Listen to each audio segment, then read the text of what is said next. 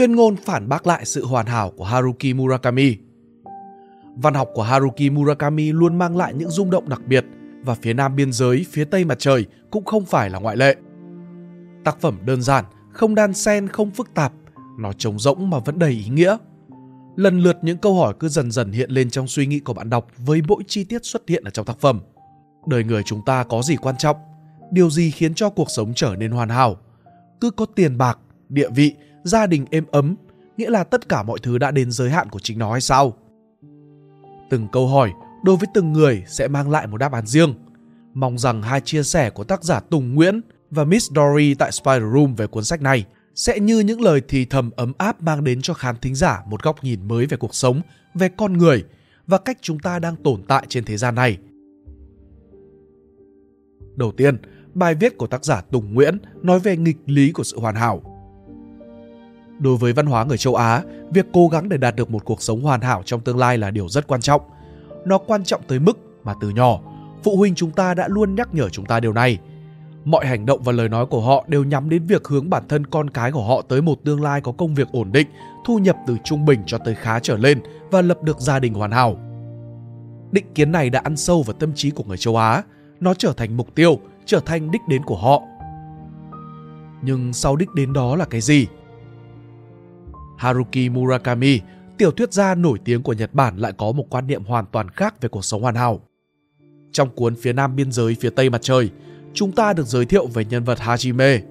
Anh cho bản thân mình là một người khác biệt vì anh là con một, trong khi bạn bè cùng trang lứa, những người anh tiếp xúc khi còn nhỏ, đều là những người con trong một gia đình kiểu mẫu hoàn hảo, nơi họ có thể có một em nhỏ hay là em trai em gái.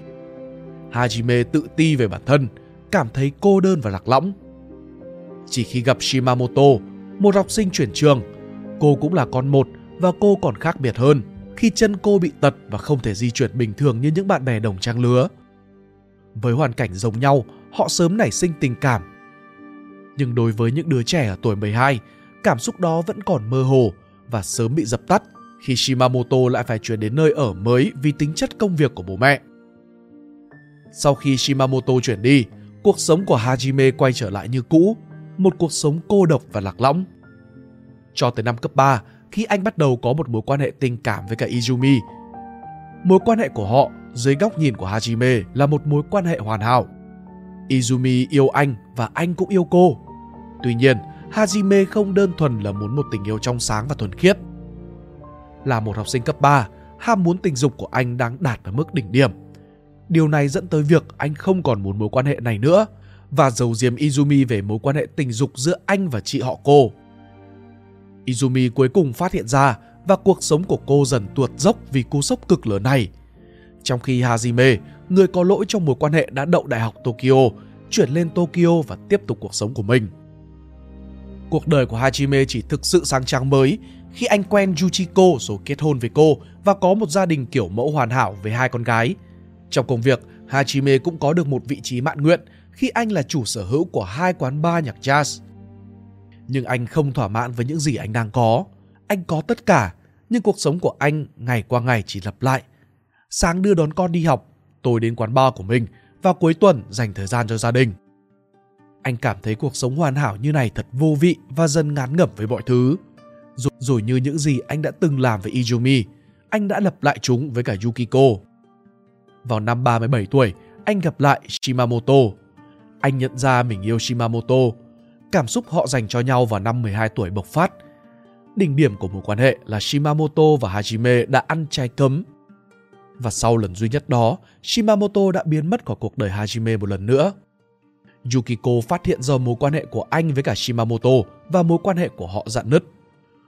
Cho tới cuối chuyện, nhờ vào tình yêu của mình đối với cả Hajime, Yukiko tha thứ cho Hajime và họ bắt đầu với một sự thay đổi nhỏ.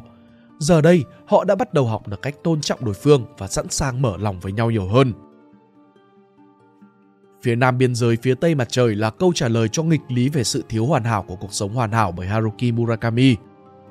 Đối với ông, nếu mọi thứ trên đời này đều đi theo một quỹ đạo hoàn hảo, thì chắc chắn chúng sẽ không thể tránh khỏi việc đi lệch đi vào một ngày nào đó. Một cuộc sống hoàn hảo cũng có thể vô vị và chán nản, ngán ngẩm đến nhường nào. Một đoạn trích ngắn trong cuốn sách sẽ giúp cho bạn hiểu rõ điều này. Anh cứ tưởng tượng mình là một người nông dân Siberia và anh sống một mình ở trên thảo nguyên. Và ngày nào, ngày nào anh cũng làm ruộng. Hoang mạc thì ngút tầm mắt. Không có gì, hoàn toàn không có gì ở xung quanh anh. Và rồi người nông dân bỏ cày bỏ cuốc và đi về phía mặt trời, đi mãi cho tới khi họ chết đi vì đói và khát. Hình ảnh Hajime theo đuổi Shimamoto trong chuyện cũng như vậy. Anh đang có một cuộc sống hoàn hảo, mọi thứ đều ở trong guồng, nhưng anh sẵn sàng bỏ đi tất cả khi gặp Shimamoto. Đối với anh, Shimamoto cũng giống như mặt trời đối với những người dân Siberia đó vậy. Anh luôn nghĩ tới cô, nhưng chỉ khi anh chán cuộc sống hiện tại, cô mới xuất hiện trước anh và làm anh phải theo đuổi cô một cách đắm đuối và si mê. Cái kết của chuyện là một cái kết mở. Anh được Yukiko tha thứ trong một cuộc trò chuyện vào lúc hai giờ sáng với cô ở trong phòng khách. Anh cho cô biết rằng anh yêu cô, nhưng anh không thể hứa được rằng anh sẽ không bỏ cô. Nhưng anh không biết được rằng bản thân anh còn sự lựa chọn nào khác. Nếu như anh từ bỏ mọi thứ anh đang có hiện tại, thì anh sẽ chẳng còn lại gì và sẽ chết đi như những người nông dân ở Siberia. Đêm đó tuy được tha thứ, nhưng anh vẫn không sao ngủ được. Để rồi khi trời sáng, anh gục trên chiếc bàn ăn với cốc cà phê mới pha và vòng tay của một người con gái mà anh không kịp nhận ra trước khi thiếp đi. Hình ảnh của Hajime cuối chuyện như ngụ ý rằng anh đã chết đi một cách gián tiếp như những người nông dân Siberia.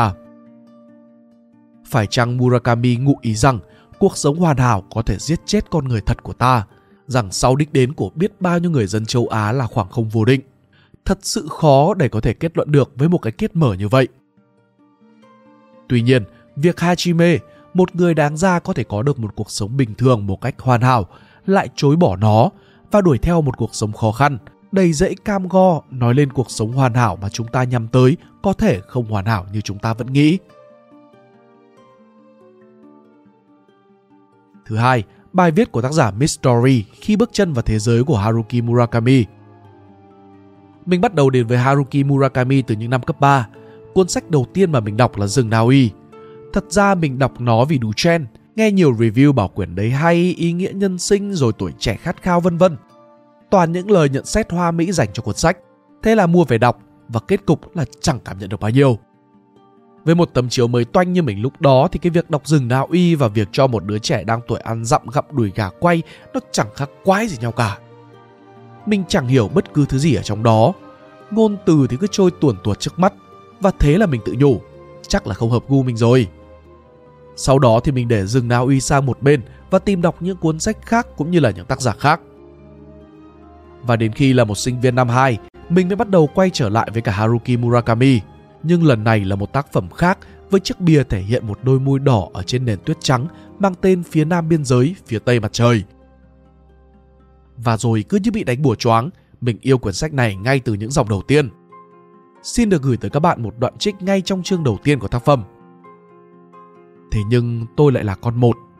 Suốt hồi bé, lúc nào tôi cũng có mặc cảm thấp kém. Tồn tại của tôi có một điều đặc biệt. Tôi bị tước mất một thứ mà những người khác có và coi là bình thường. Khi còn nhỏ, tôi không chịu nổi khái niệm con một. Một khi nghe thấy từ đó, tôi liền ý thức được ngay điều mà mình thiếu. Nó giống như là một ngón tay chỉ và tôi nói, mi là một thằng người không hoàn chỉnh. Trong cái thế giới nơi tôi sống, mọi người đều chắc chắn rằng bọn con một là một lũ được nuông chiều quá mức, yếu đuối và thất thường khủng khiếp. Cái đó giống như là một thứ quy luật thần thánh và tự nhiên, theo cùng lối với những quy luật như bỏ sữa cho sữa hoặc càng lên cao thì áp suất không khí càng giảm. Chính vì vậy, tôi rất ghét bị hỏi về gia đình. Tôi biết thừa là ngay khi nghe câu trả lời của tôi, người kia sẽ tự nhủ, à, hóa ra là một đứa con một. Thế thì chắc chắn nó phải được nuông chiều quá mức, yếu đuối và thất thường khủng khiếp. Những phản ứng trăm lần như một đó làm tôi cảm thấy bị tổn thương. Tôi biết chúng quá rõ, đến mức ngán ngẩm. Nhưng điều tôi chán nhất là những người nói xấu tôi đó hoàn toàn có lý. Không nghi ngờ gì nữa, tôi được nuông chiều quá mức, yếu đuối và thất thường đến khủng khiếp. Phải thú nhận với các bạn khán thính giả đang lắng nghe rằng bản thân mình là con một. Suốt những năm tháng chưa đọc được những trích dẫn vừa rồi, mình vẫn luôn cảm thấy bản thân mình có gì đó sai sai, thiếu thiếu ở đâu đấy, nhưng lại không tài nào tìm ra được. Nhưng rồi Phía Nam biên giới, phía Tây mặt trời đến và vả ngay vào mặt mình những câu chữ thần thánh ấy. mình như được giác ngộ và vỡ ra nhiều điều về chính mình. Phải, không còn nghi ngờ gì nữa, mình là đứa được nuông chiều quá mức, yếu đuối và thất thường khủng khiếp. Càng đọc tác phẩm, lòng mình lại càng cảm thấy buồn kinh khủng khiếp. Nỗi buồn theo chân nhân vật Hajime từ khi anh ấy còn là một đứa trẻ, gặp được chân ái đời mình, cho đến khi hai người lỡ đánh mất nhau trong những năm tháng trưởng thành. Đến lúc trở thành người đàn ông của gia đình, Hajime tình cờ gặp lại người con gái ấy. Trong hành trình ấy, Hajime đã trải qua nhiều bài học trong cuộc đời, nếm trải nhiều thứ, cũng có thêm nhiều mối quan hệ. Anh đã trưởng thành, đã đổi khác, nhưng nỗi cô độc vẫn luôn vây quanh anh thì không. Anh luôn muốn níu lấy cuộc sống, luôn muốn chứng minh rằng bản thân mình có tồn tại. Nhưng bức tường vô hình ngăn cách anh và mọi người lại không cho phép anh làm điều đấy. Hành trình Hajime trưởng thành cũng là hành trình mà mình thấy bản thân mình ở trong đó. Cảm giác mà anh miêu tả là cảm giác mình đã từng gặp qua. Dù không muốn, nhưng mình phải thừa nhận điều đó là sự thật. Từ cảm giác cô độc đến những việc không thể hiểu nổi chính mình, không biết cách để làm bạn với nó. Thời khắc cầm cuốn sách lại cũng là lúc mình học cách chấp nhận bản thân. Chấp nhận rằng mình không hoàn hảo, chấp nhận cả sự khác biệt của bản thân và hiểu hơn về chính mình.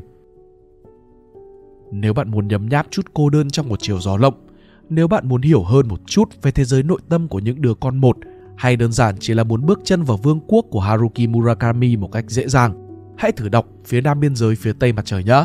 Nó sẽ không làm bạn thất vọng đâu. Nếu các bạn thích bài viết này, hãy like và share để ủng hộ chúng mình. Đừng quên bấm nút subscribe và nút chuông bên cạnh để không bỏ lỡ video nào bọn mình ra trong tương lai. Cảm ơn các bạn đã lắng nghe. Đây là Spiderum, còn mình là Pink Dot. See ya!